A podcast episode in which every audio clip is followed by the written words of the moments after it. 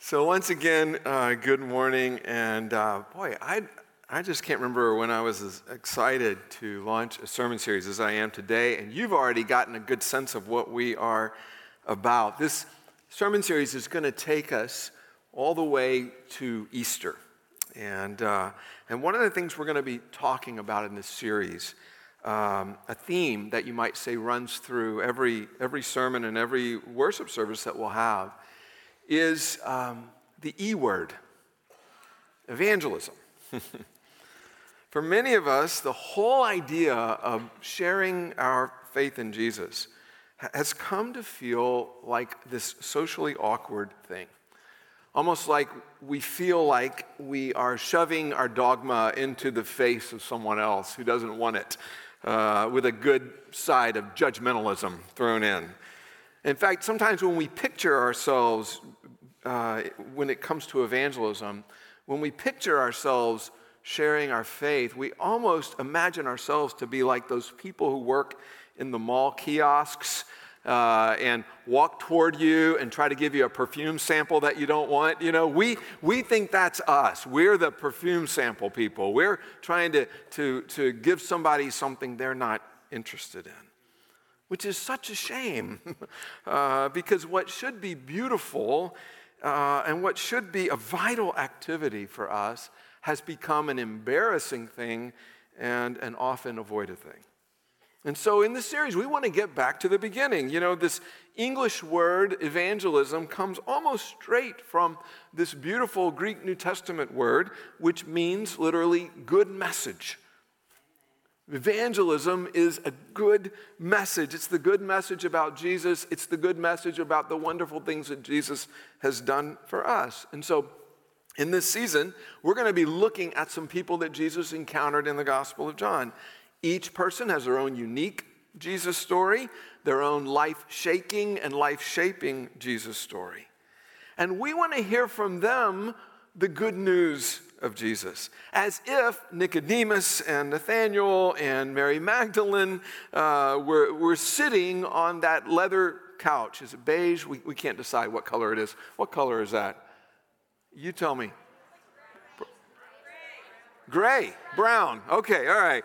I'm just going to call it leather. As if as if Nicodemus were sitting on the leather couch, as if Nathaniel were sitting on, as if Mary Magdalene were sitting on the leather couch and saying, You know, I'm Mary Magdalene, and this is my story. I want you to hear my story with Jesus. And I am so grateful too and so proud of folks who've been willing to share their stories with us. Thank you, Henry, for the story we heard today. And we're going to get to hear stories each week.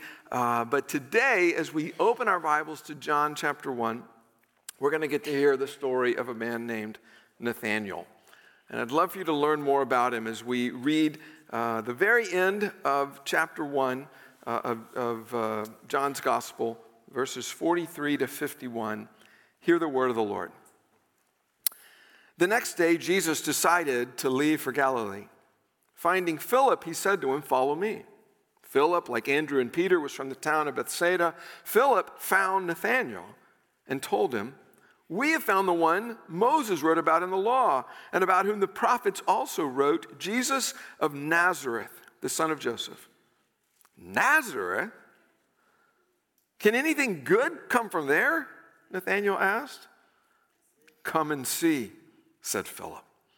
When Jesus saw Nathanael approaching, he said of him, Here truly is an Israelite in whom there is no deceit. How do you know me? Nathanael asked. Jesus answered, I saw you while you were still under the fig tree before Philip called you. Then, Nathanael declared, Rabbi, you are the Son of God. You are the King of Israel. Jesus said, You believe because I told you? I saw you under the fig tree? You will see greater things than that.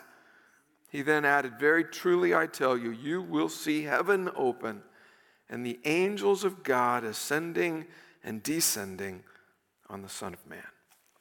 May God bless the reading of His Word.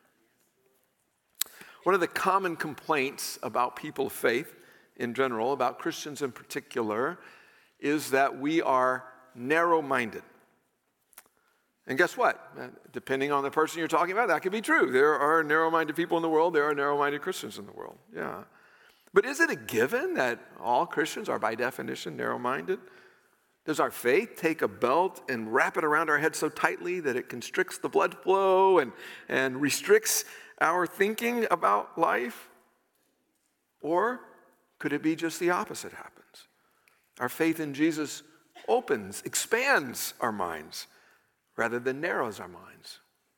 I think it's a key question because for some of you, maybe you are feeling yourself drawn toward a deeper faith in Jesus, but something is holding you back. You are afraid you're going to have to take your intellect, your brain, and put it in a lockbox if you're going to follow Jesus.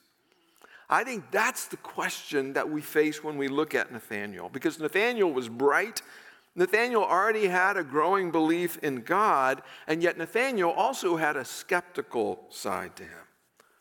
And this morning, I want us to try to reconstruct Nathaniel's story. We don't have a document that says Nathaniel's testimony delivered on a Sunday night at uh, First Church of wherever, right? We don't have that. But I think the passage that we just read can help us highlight some of the main contours of Nathaniel's encounter with Jesus. And so, what I want to do over the course of this sermon is I want to share what I think Nathaniel's testimony would be in one headline.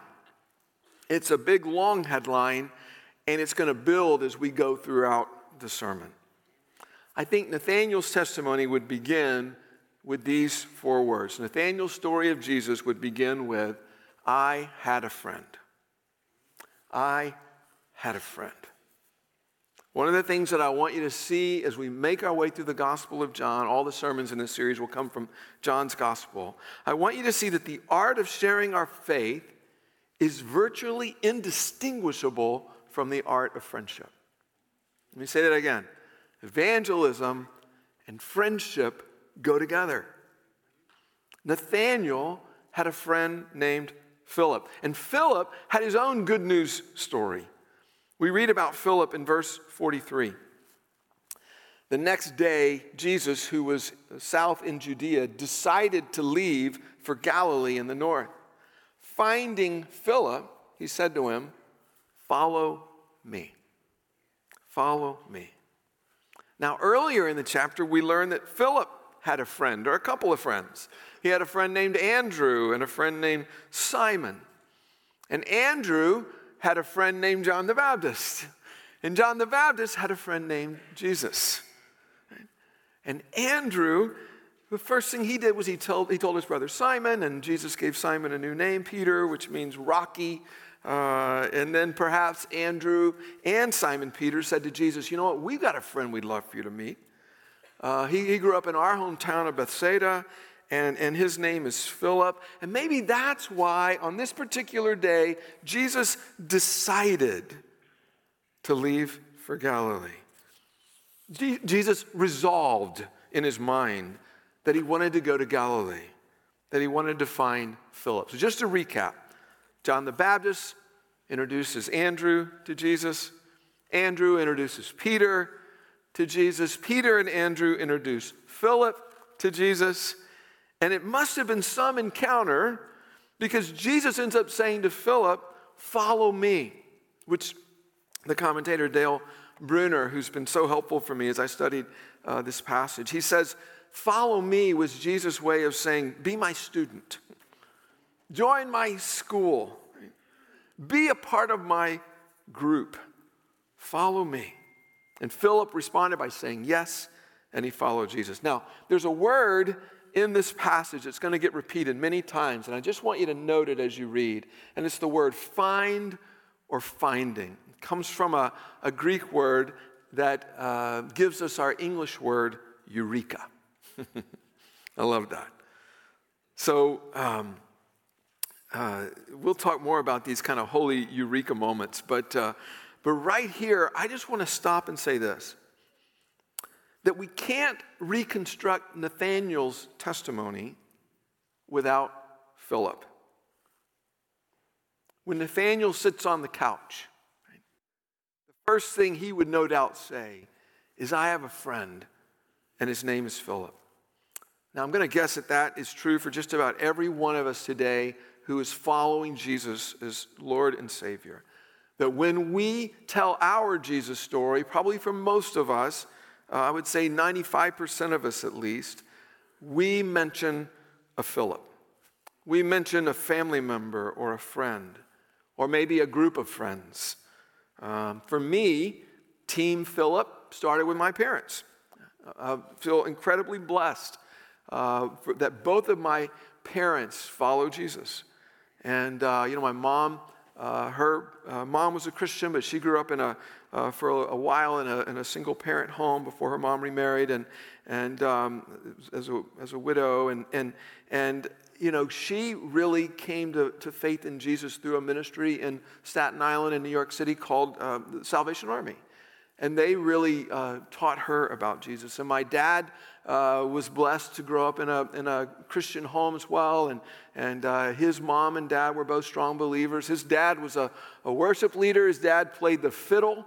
Uh, in, in their local small town Baptist church in Wrightsboro, Texas. And so, and so for me, I am, it was incredibly blessed to grow up in this home where both mom and dad have their own faith story, are both ardent followers of Jesus, are both active in the local church. And so not only in my, in my literal home, but also they brought me to a church home, a church house, so to speak. And I was blessed through all those different Philips and Philippas, so to speak, I was given the blessing of learning and learning and learning about Jesus. And it started, friends, with relationship.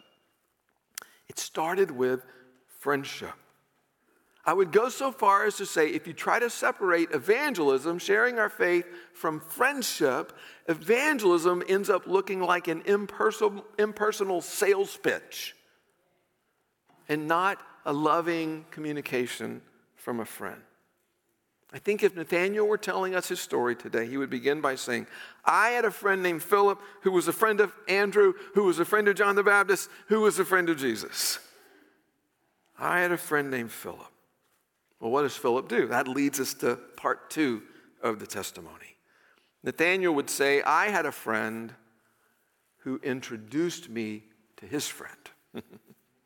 Now, I know it's possible to be a reluctant convert to Christianity. C.S. Lewis, by the way, once described himself that way initially.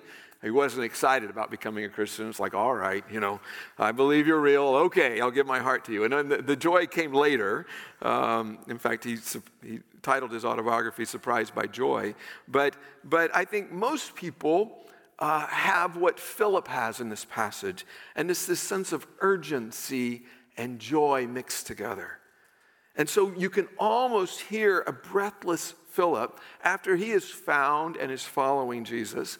You can almost hear his breathless, urgent joy in verse 45 when we read Philip found Nathanael and told him, We have found, there's the same word, the one Moses wrote about in the law and about whom the prophets also wrote, Jesus of Nazareth, son of Joseph. Now, not exactly sure how they encountered each, each other, but, but, but we believe that they were friends. And when Philip finds or discovers Nathanael one day, he's got that urgency. And he says to Nathanael, You're not going to believe who we found. And, and Philip gives a brief, incomplete description of Jesus. He says, We found the one that what we would say the Old Testament, the Hebrew scriptures testify about Moses in Genesis through De- Deuteronomy, and then the prophets uh, wrote about as well. And we don't know, maybe he was referring to Deuteronomy 18 when God says to Moses, I'm going to raise up a prophet like you. Maybe that's the one that uh, they were thinking about. Maybe it's Daniel 7 that talks about the Son of Man. Maybe it's Micah 5 that talks about the shepherd ruler emerging from Bethlehem.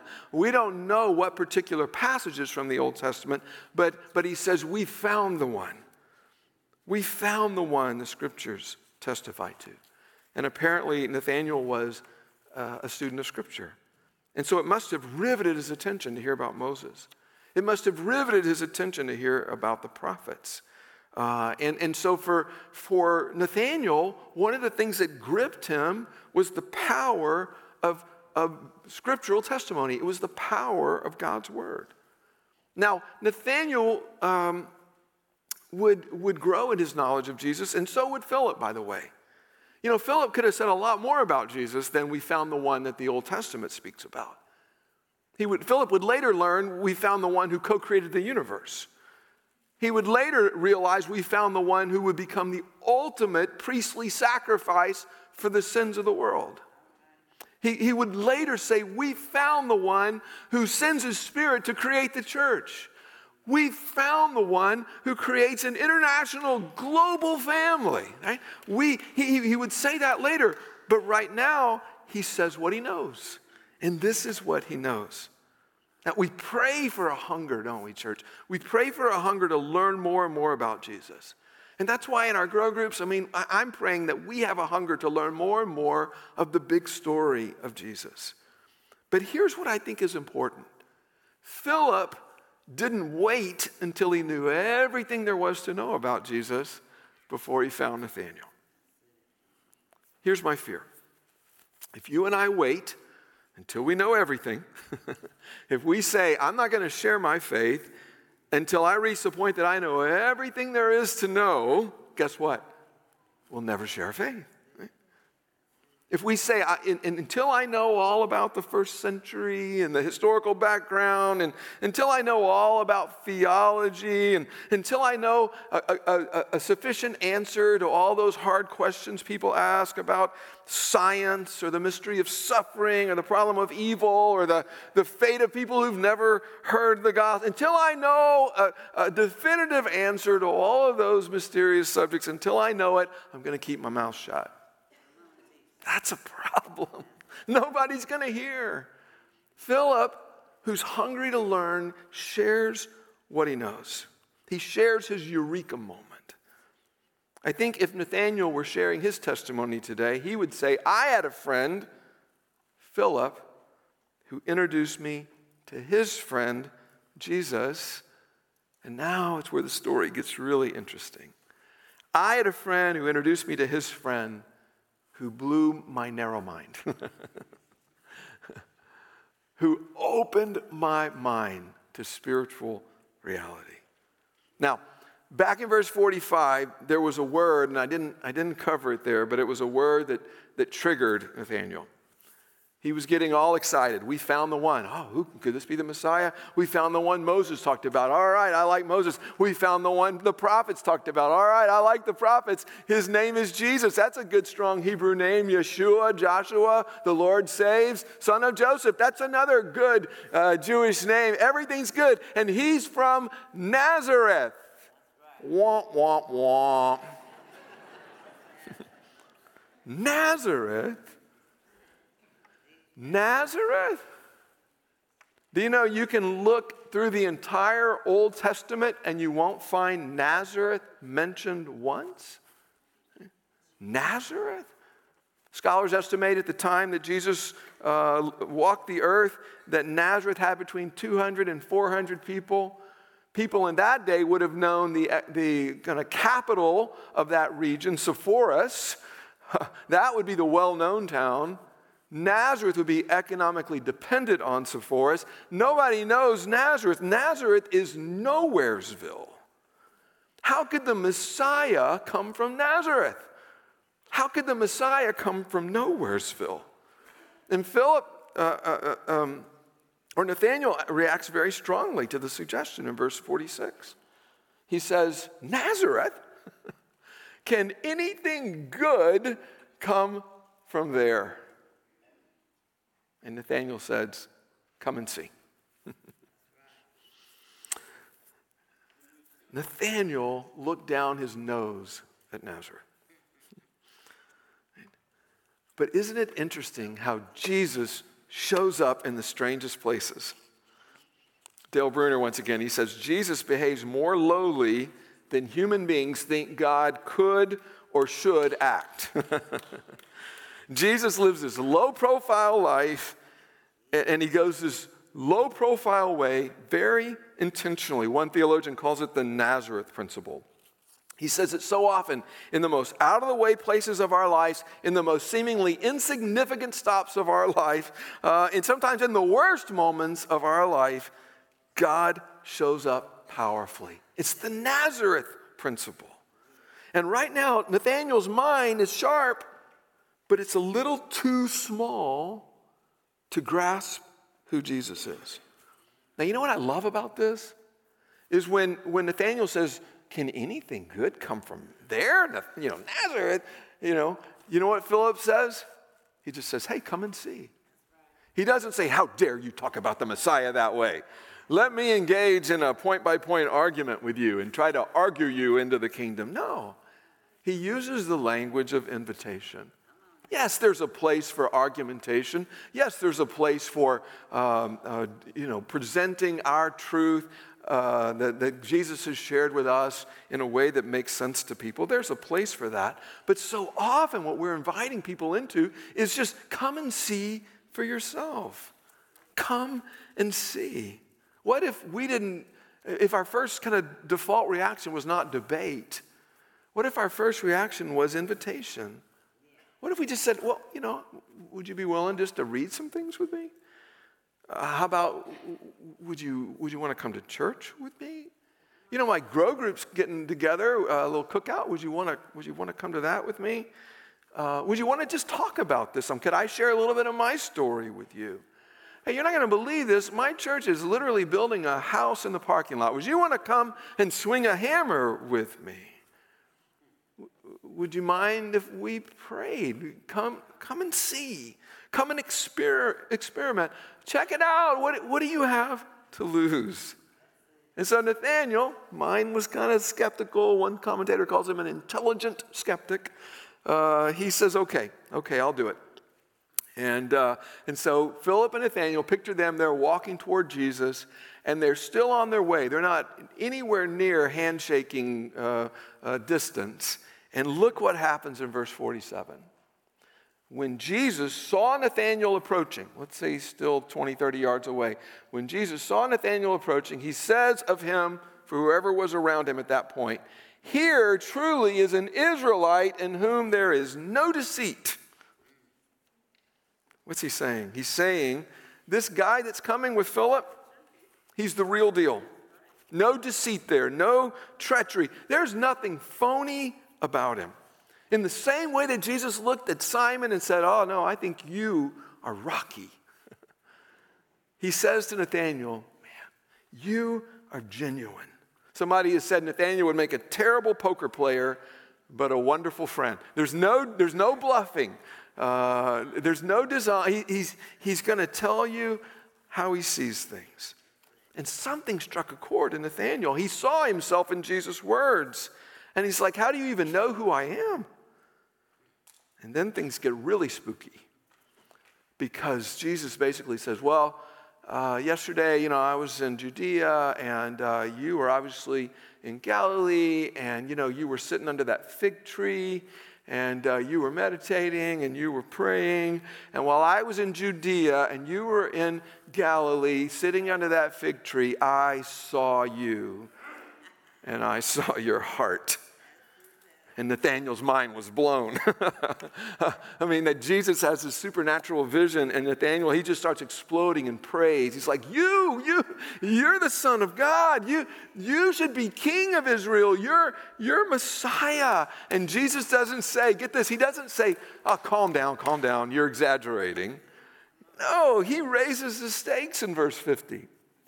Jesus said, You believe because I told you I saw you under the fig tree? You will see greater things than that. Greater things. Hmm. This man you've never met knows something of your character. He has the vision to see around walls, to see around counties, to see around rivers and, and mountains. And you can't imagine anything greater than this. And Jesus says, Oh, Nathaniel, did that impress you? Hold on, son. Things are just starting to get heated up. We're only getting started here, Nathaniel. Okay, now I want you to stay with me. I want you to stay with me here because there's a very famous Old Testament story that kind of pops up like a groundhog in John chapter 1. And maybe you remember it. It happened back in Genesis. There's a guy, he's a twin, he's a scoundrel. Uh, his name is Jacob. Uh, he's a cheater. Uh, he actually stole his brother's birthright and blessing. Okay, you know, take my car, right? don't take my blessing, right? Don't, don't, but, but, but he stole his brother's blessing and he ran off.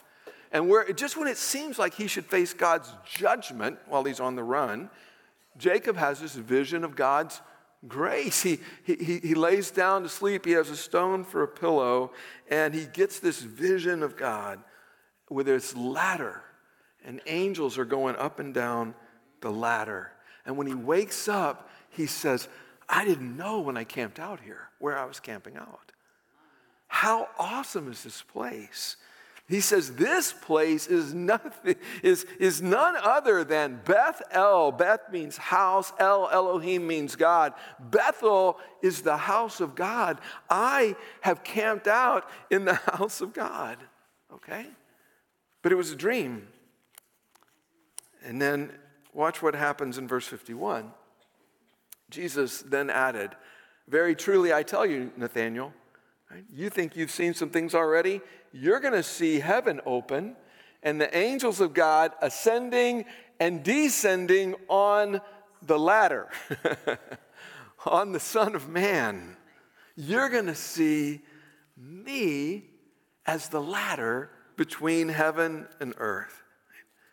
Isn't that amazing? Greater things Jesus is the ladder. Jesus is Bethel. Jesus is the house of God, where Jesus is God's presence is. Jesus has come to bring heaven down to earth. Jesus has come to take earth up to heaven. Jesus is the way, the truth, and the life. God is here, Nathaniel, and you didn't even realize it when you were 50 yards off. Now, friends, I want to say here that there's nothing wrong with a, with a little dose of Nathaniel's healthy skepticism. In fact, the New Testament teaches us that we should be people of discernment. Jesus said there would be false messiahs showing up and that we shouldn't just be expected to follow everybody that calls himself a messiah. We need to test the spirits, we learn uh, in, in 1 John. So there's nothing wrong with a little bit of healthy skepticism. But there's something wrong with deadly cynicism. Like many of you, I've been following this campus revival that's taking place at a Wesleyan college called Asbury. And I haven't been there, and I haven't talked face to face with anybody who's been there. So I'm just kind of going on word of mouth. But I would have to say, what I've heard at this point has really impressed me. Now, like all moves of God, they're known by their fruit. And so it's way too early to see. But I heard a guy who went there, and uh, a Christian leader who went there, and he said, I thought this was really interesting. He says, When it comes to a movement of God, I'd rather be gullible than cynical. When it comes to a movement of God, I'd rather be gullible than cynical. There's nothing wrong with healthy uh, skepticism. We're all encouraged to have healthy skepticism about uh, all these things that purport to be uh, the things of God. But there's something deeply wrong with deadly cynicism. Nathaniel would testify that there comes a point where you and I come face to face with the real deal, when the ladder connects everything we know that ever, with everything we were afraid to hope for. And Nathaniel, I believe, would say, This is my story. Jesus blew my mind. Jesus opened my heart. Jesus showed me greater things than I could ever dream of. Like a good shepherd, Jesus knew me, his sheep, before I knew him. Jesus called me by name, and Jesus has made my life a Bethel, a house of God. There's a guy named Chris Arnade. He was a former Wall Street bond trader. He quit his job in 2011. He was a photographer, and it was his hobby. And he decided to photograph the residents in some of the most downtrodden neighborhood, uh, neighborhoods in the Bronx, which was these neighborhoods were places known primarily as destinations for drug abuse and prostitution. And he thought that this experience would kind of confirm his worst cynical suspicions. He anticipated that his own atheistic views would be underscored uh, as he found what he assumed to be the worst of life in these places. And yes, he found things that shocked him. He found opioids. He found so much abuse. He found, sadly, depression. He found mental illness. But he also found person after person filled to bursting with faith in God and a deep conviction of the reality of evil. He says, belief in God bloomed more brightly as the people's circumstances grew more dire. And Chris Arnade said, Soon I saw my atheism for what it is an intellectual belief most accessible to those who have done well in life. and as Chris later traveled beyond the Bronx, traveled across the United States, looking for those people who lived in the overlooked crannies that he called back row America, he repeatedly discovered something shocking. And that is that in the minds of so many back row Americans, the only places on the streets that regularly treated them like human beings, that offered them a place to sit, an ear to listen, or, uh, that, that really understood their past, Chris Arnade said, was churches. These churches in back row America said, Enter as you are and let Christ's forgiveness wash away a past that you want gone. He said these churches understood that everybody is a sinner and that everybody fails. Friends, what if in Nazareth, in the back row, in the most unexpected place, people find a ladder that connects them to heaven. If Nathaniel were here sitting on that leather couch, he would say, Open up your mind, friend. Be willing to set aside your cynicism for a moment. Come meet a friend who introduced me to a friend. Come meet the one who found me. Eureka!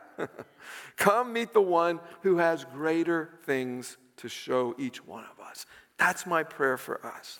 More and more of us laying down deadly cynicism and debilitating unbelief. More and more of us saying to Jesus, You're the Son of God.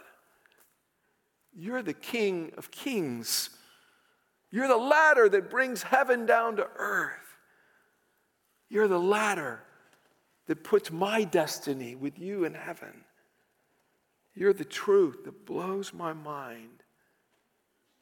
Church, this is our story. Let's pray. Oh Lord, we do pray that through the power of your truth, through the power of your identity, through the power of your love, through the power of faith that you strengthen and deepen in us, you will open our minds today. Lord, you will show us new aspects of yourself.